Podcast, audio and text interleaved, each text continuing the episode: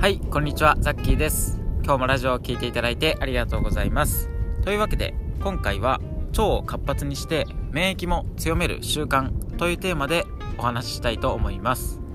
で、えー、ちなみに結論を最初に言ってしまうと筋トレよりの運動をするということになります、まあ、ただこう言うと運動が大切なのはもう分かってるよっていう風に思われるかもしれないんですけどとは言ってもただこう運動を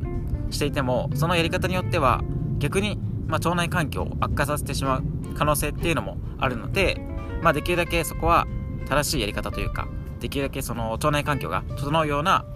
えー、運動の方法っていうのを実践していただきたいなと思っているんですね。なので今回は前半の方で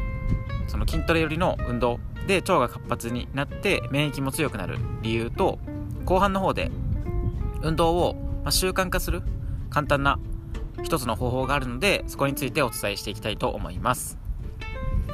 で最初のその、まあ、理由的なところなんですけどそもそも腸を活発に動かして免疫を強くするための運動っていうのは主に2種類があって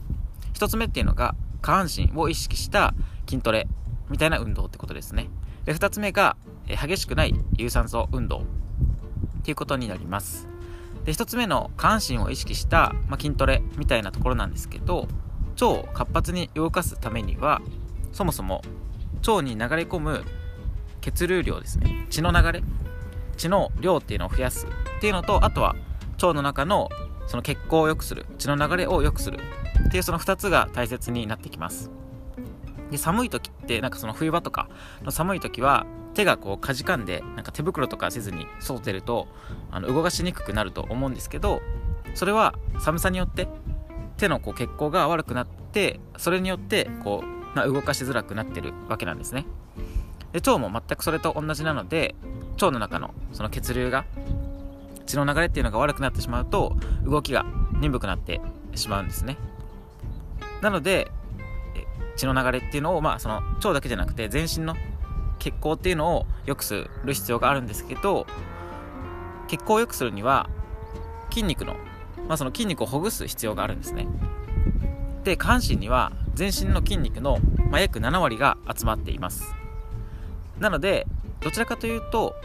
筋肉量が少ない上半身よりも下半身の筋肉を刺激してあげた方が全体のその全身の血行っていうのがよくなりやすいのでそういった意味で下半身を意識していただきたいなと思います。でその下半身の筋肉を鍛えるための運動っていうのが、まあ、これはいっぱいあるんですけど例えば手軽なものだとスクワットとか、まあ、あとは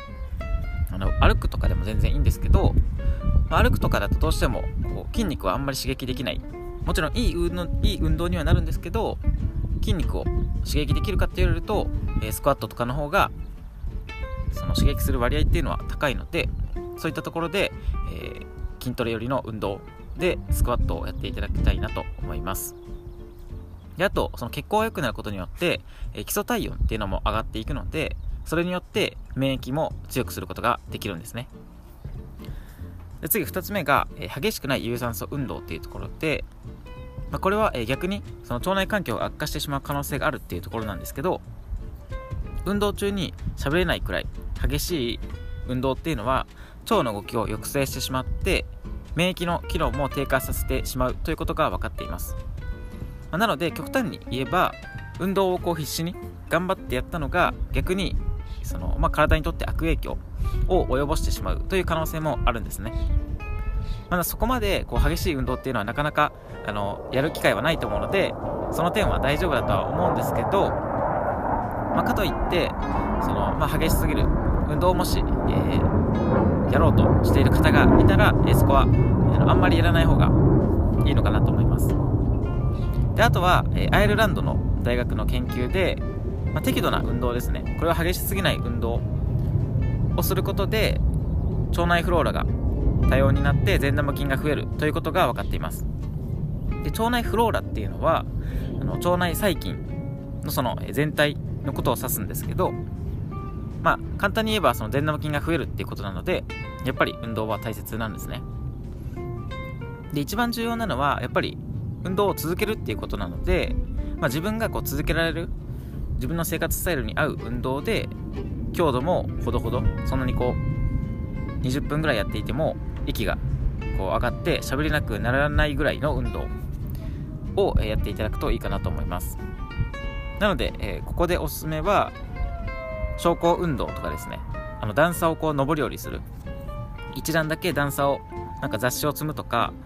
そのまあ専用の昇降運動専用のブロックみたいなのもあるのでそういうのを買っていただいてもいいんですけど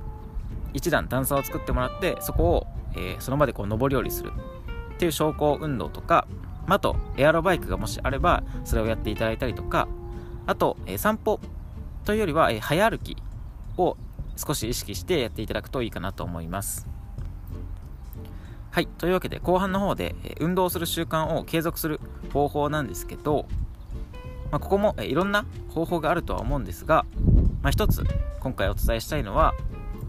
とにかく小さいことからやるっていうことなんですね。で運動する習慣を継続できないっていうのは、まあ、僕が考えるのはやる気がなかなか湧かないっていうことなのかなと思うんですけど、まあ、実は脳科学の分野だとそのやる気っていうものは存在しないっていうふうに言われているんですね。えじゃあどういうことっていうことになると思うんですけどその解決策っていうのがさっき言ったように少しだけやってみるっていうところで、まあ、具体的にはまず最初にまずは30秒だけやろうっていうふうに思うんですね。でその30秒だけやろうって思って本当に30秒だけなんか行動に移してみるとそこで人間はその30秒だけやったらまあなんかせっかくやったしもったいないなっていう思考が生まれるんですね。なのでそれでその30秒だけと最初思っていても結局まあ5分とか10分ぐらいはこう運動ができる。っていうのが今回お伝えしたいことになります。でまあこれはなんかやっていただかないと多分実感は湧かないと思うんですけど本当にこうまあ最初もう10秒でもいいんですけどもう10秒だけもう本当にこうストレッチだけやろうと思ってなんかこう行動に実際の運動の行動に移してみると本当にこうあ、まあ、でもせっかくなんか立ち上がったしなみたいなせっかくここまで行動したしなみたいな風にまあ必ずとは言えないんですけど、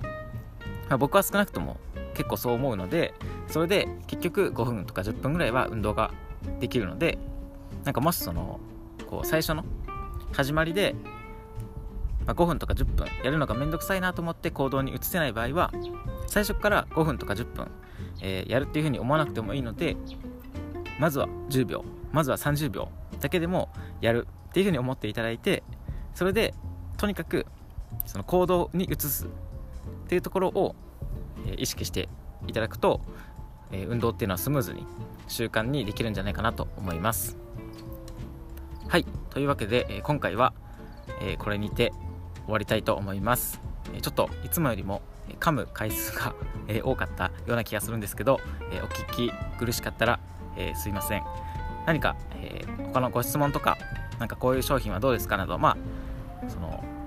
ご質問ですね。があれば、え、いただければそこについて回答する回というのも、え、作っていきたいと思うので是非よろしくお願いします。というわけで、え、コツコツ腸を元気にしていくしかないので今日も改めて頑張っていきましょう。バイバーイ。